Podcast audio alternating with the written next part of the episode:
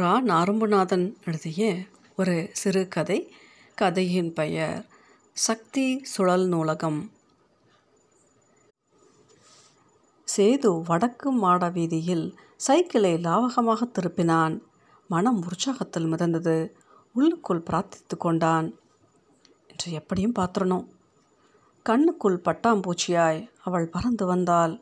இன்று அவளுக்காக விகடனை தனியாக எடுத்து வைத்திருந்தான். வியாழக்கிழமை வந்து விட்டால் வாசலில் வந்து நின்றபடி கேட்பாள். இன்றைய விகடன் இருக்குதுல்ல? அப்படி கேட்கும்போது காதோறும் சுருண்டு வளைந்திருக்கும் முடிகள் சோப்பு நுரையோடு ஈரத்தில் ஒட்டி போயிருப்பதையே ரசிப்பான். முகம் கழுவி கொண்டிருக்கும் பொழுதே ஓடி வந்திருக்க வேண்டும். தாங்க ஏதோ புத்தம் புது நாய்க்குட்டியை பைக்குள்ளிருந்து எடுத்தெடுப்பது போல பதவிசாக எடுத்து நீட்டுவான். அப்படி அருகில் என்று அவள் வாங்கும்போது மைசூர் சாண்டல் சோப்பு வாசம் கிறங்கடிக்கும் அவனுக்கு எப்போதும் லைஃப் பாய் சோப்பு தான் பிடிக்கும். அதுதான் ஆண் மகன்களுக்கான சோப் என்று மனதில் பதிந்து போயிருந்தது. அவன் அக்கா மீனாவிற்கு எப்போதுமே மைசூர் சாண்டல் சோப்புத்தான் அவள் கேட்கும் போதெல்லாம் கேலி செய்வான். இது ஒரு சோப்புன்னு இதை போய் போட்டுக்கிட்டு இருக்க.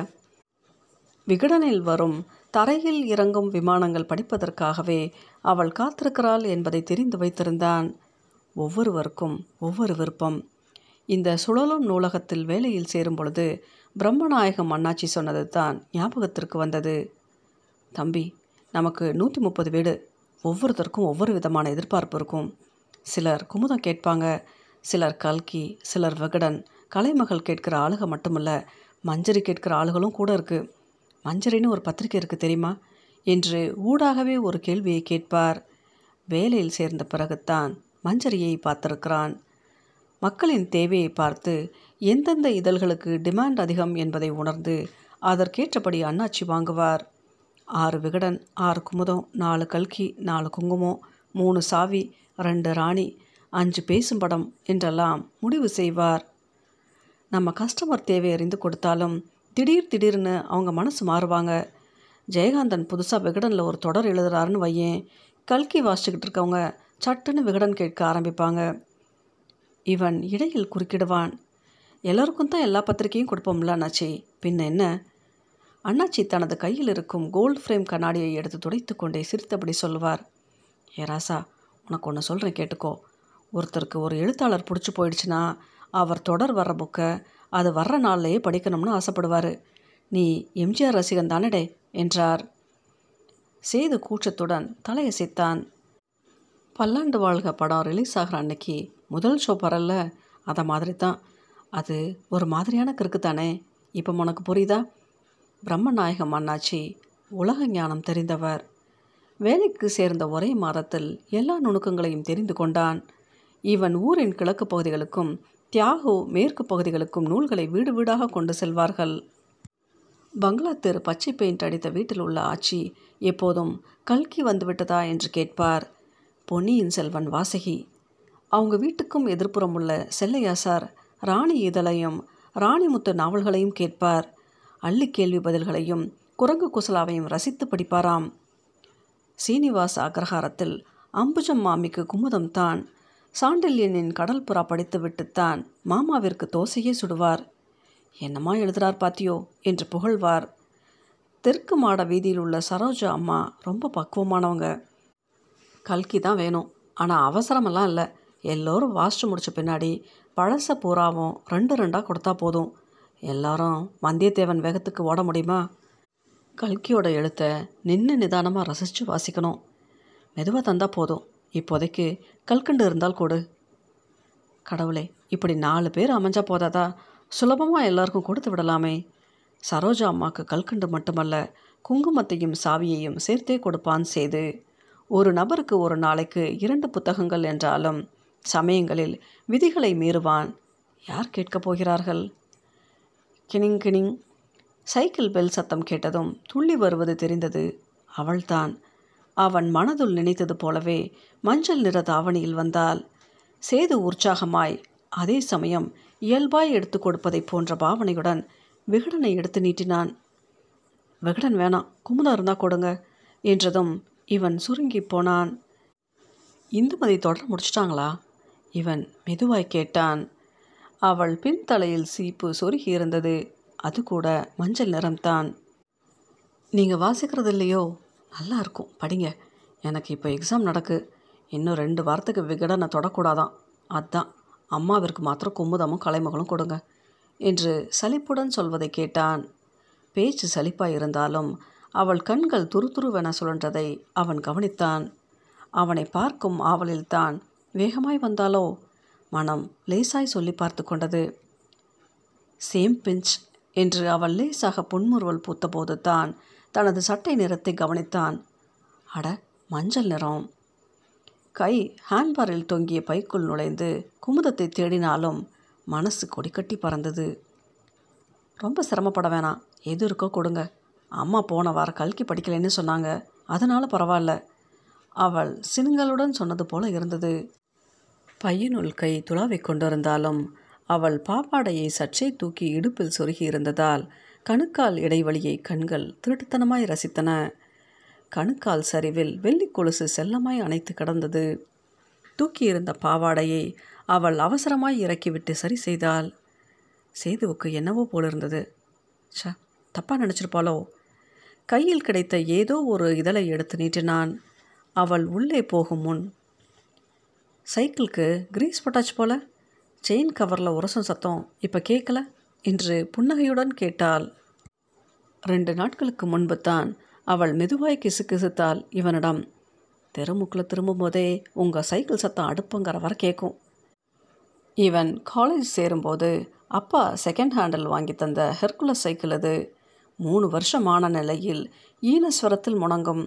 செயின் வேற கவரில் உரசி வினோத சத்தம் ஒன்றை எழுப்பும். ஓவர் ஆயில் பார்க்கணும் என்று ஒரு மாதமாகவே நினைத்து கொண்டிருந்தான். இன்று நம்ம ஆள் வேற கேட்டுட்டாளே. அன்றே பிரம்மநாயகம் அண்ணாச்சியிடம் கொஞ்சம் கைமாற்று வாங்கி சைக்கிளை சர்வீஸுக்கு விட்டுவிட்டான் இப்போது வண்டி பூ போல சிட்டாய் பறக்கிறது. தன்னை ஒவ்வொரு கணமும் அவள் நோட் பண்ணுகிறாள் என்பதே அவனுக்கு போதுமான சந்தோஷம் தருவதாக இருந்தது. அவள் உள்ளூர் பெண்கள் கல்லூரியில் முதலாம் ஆண்டு படிப்பதும் பெயர் ஜெசி என்று முடிகிறது என்பதையும் அரைக்குறையாய் தெரிந்து வைத்திருந்தான். முழு பெயர் என்னமும் தெரியவில்லை. அவளை பார்க்கும் பொழுது மனதில் மத்தாப்பு போல வெளிச்சம் பரவுவதை உணர்ந்தான். இதுதான் காதலோ? யாரிடமும் சொல்ல பயந்தான். நெருங்கி சேக்காலி உமாசங்கரிடம் கூட சொல்ல துணியவில்லை. மனதுள் கட்டியிருந்த அழகான கூட்டை கலைத்து விடுவானோ? என்ற தயக்கம்.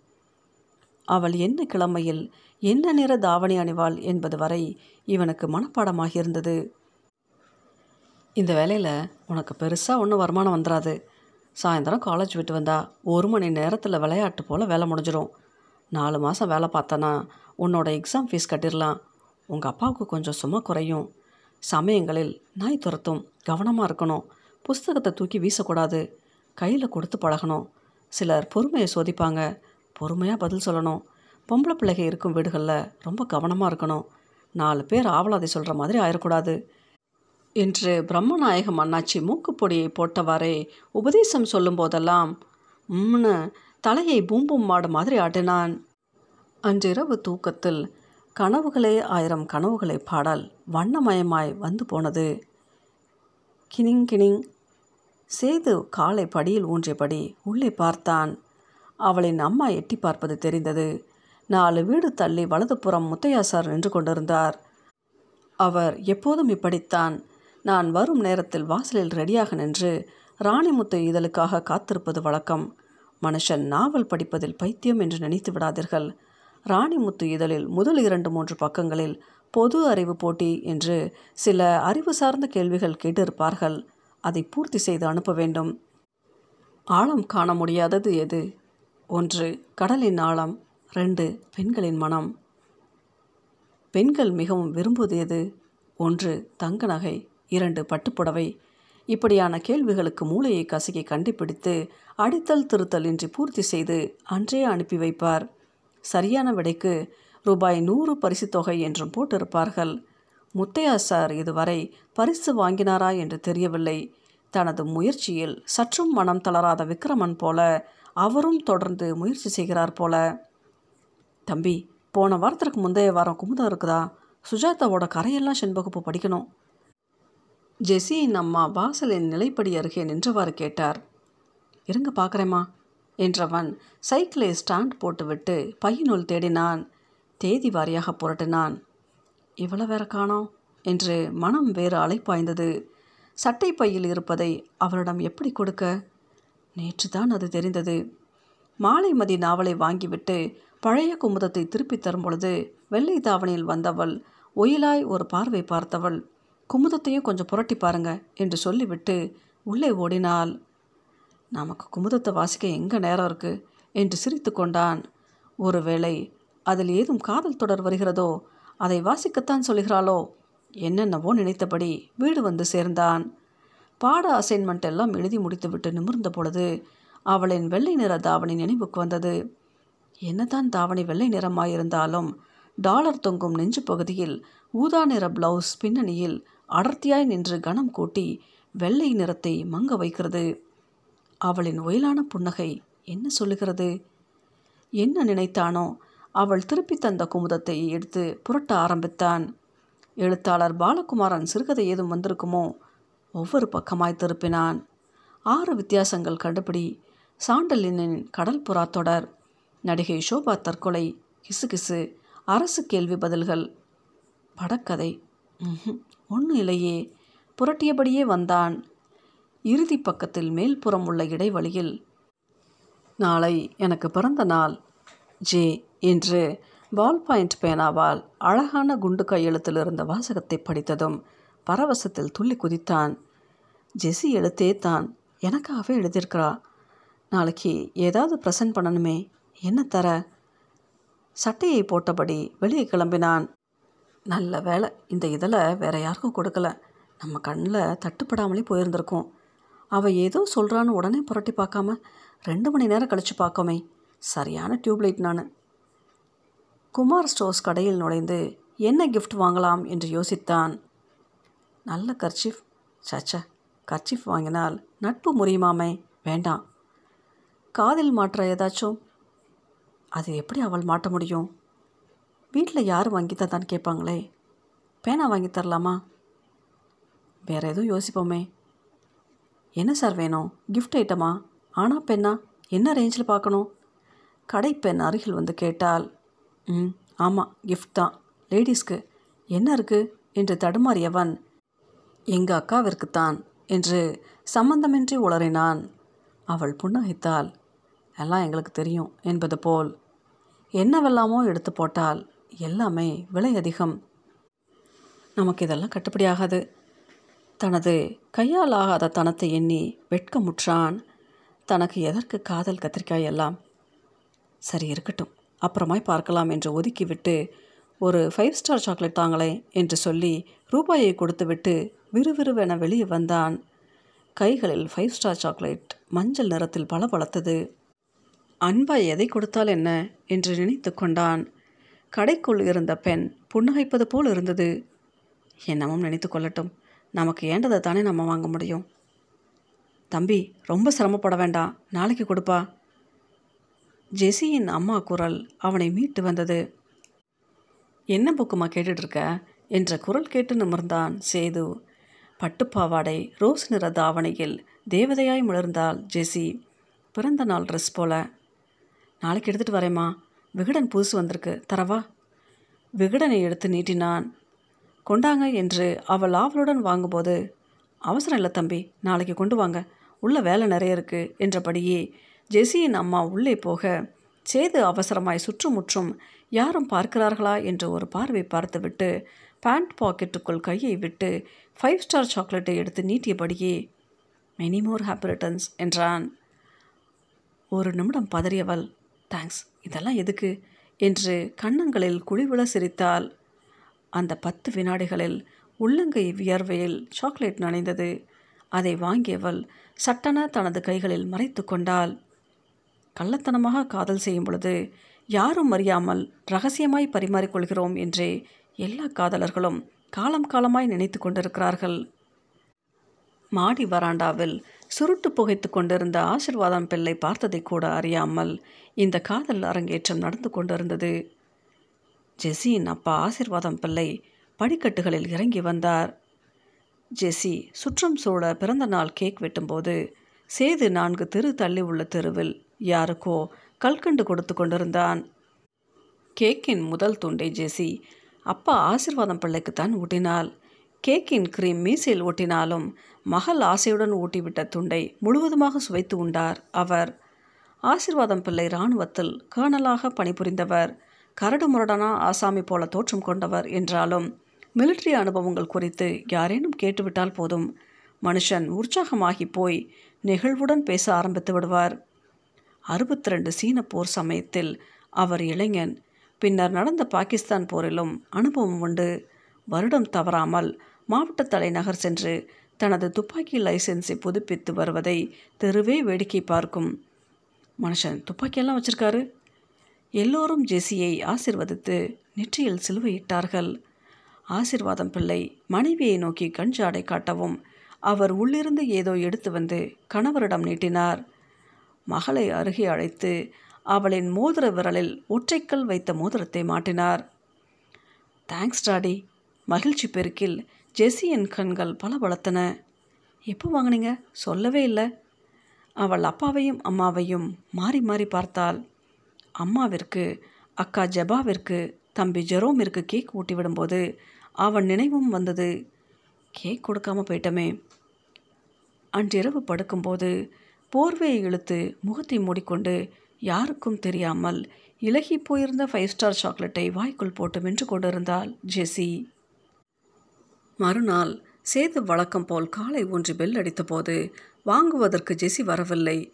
அவள் அம்மாவும் கூட தென்படவில்லை. அரைக்கை பணியனுடன் ஆசிர்வாதம் பிள்ளை வாசலுக்கு வந்தார். எந்த பத்திரிகை தர? என்று ஒரு கணம் யோசித்தான் சேது. கை எதேச்சியாய் உள்ளே போய் கலைமகளை எடுத்தது. அதை எடுத்து நீட்டினான்.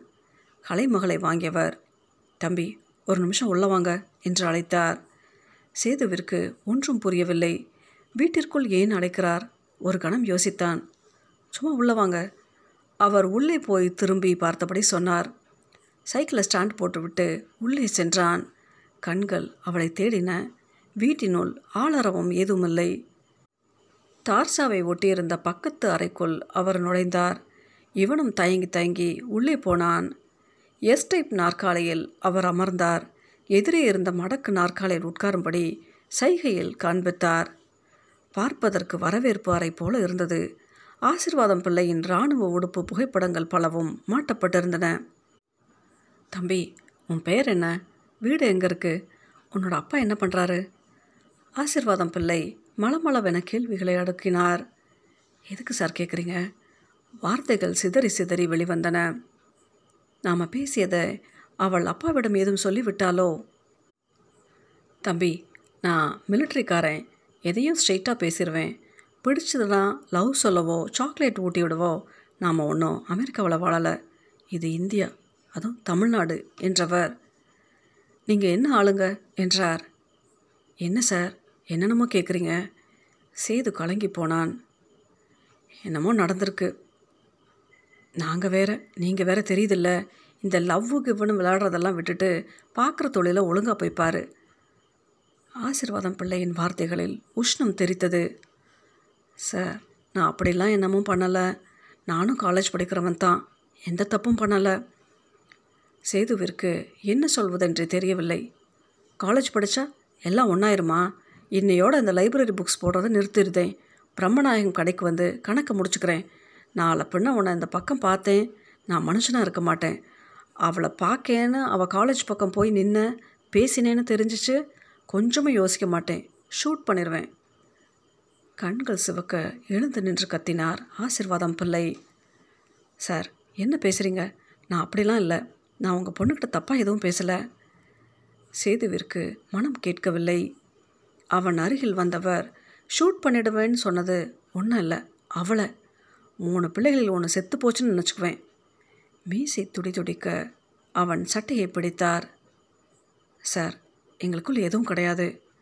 பிரம்மநாயகம் அண்ணாச்சியிடம் சொல்லிவிட்டு நானே வேலையிலிருந்து நின்றுக்கிறேன் வியர்க்க வியர்க்க வெளியே வந்தான். உயிரற்ற பிரேதம் போல சைக்கிளை அழுத்தி சென்றான். நாங்கள் வேற நீங்கள் வேற தெரியுதில்ல. அவர் சொன்ன வார்த்தைகள் நெஞ்சில் விஷம் போல கிறங்கின. இன்று ஊதா நிற தாவணியில் இருந்திருப்பால் அம்மாவோடு வெளியே எங்கேயோ சென்றிருக்க வேண்டும். அல்லது இவரே அவர்களை வெளியே எங்கேயோ அனுப்பியிருக்க வேண்டும். எல்லாம் இந்த ஃபைவ் ஸ்டார் சாக்லேட்டால் வந்தவனை. எப்படியோ தெரிந்திருக்கிறது அவருக்கு. மனம் புழுங்கி புழுங்கி அழுதான். மிலிட்டரிக்காரன் உண்மையிலேயே சுட்டாலும் சுட்டு விடுவான் போதும் நாம் என்ன காதலிக்கவா செய்தோம்? பார்த்தோம் சிரித்தோம் சாக்லேட் கொடுத்தேன். தின்றாளா என்று கூட தெரியாது. இரவு முழுதும் அரட்டிக்கொண்டே இருந்தான். பத்திரிக்கை போடுற பையனை ரெண்டு நாளாக காணாமே என்னாச்சுன்னு தெரியல. ஜெசியின் அம்மா சொன்னபோது ஏதோ ஆக்சிடெண்ட் ஆச்சுன்னு யாரோ சொன்னாங்க. பயலுக்கு நல்லா அடினாங்க. பத்திரிக்கை வாங்கினது போதும். பாடப்புத்தகத்தை படிங்க. ஆசீர்வாதம் பிள்ளை சொன்னது மனைவிக்கு என்றாலும் மகளுக்கு கேட்பது போலவே சொன்னார். ஜெசியின் தலையணை முழுவதும் கண்ணீரால் நனைந்தது. இவர் தான் ஆக்சிடெண்ட்டை ஏற்படுத்தியிருப்பாரோ? என்று அழுதால் என்றோ கொடுத்த கற்கண்டு இதழ் திருப்பித் தரப்படாமல் பீரோவின் கீழ் கிடந்ததை எடுத்தால் சக்தி சுழல் நூலகம் என்ற ரப்பர் ஸ்டாம்ப் குத்தியிருந்தது. அதை தனது ஆட்காட்டி விரலால் தடவி பார்த்தால் சேது தானே உன்னோட பேர்? அதை தாண்டி எதுவும் தெரியாது எனக்கு. இனி என்னை பார்க்க வராதே சரியா?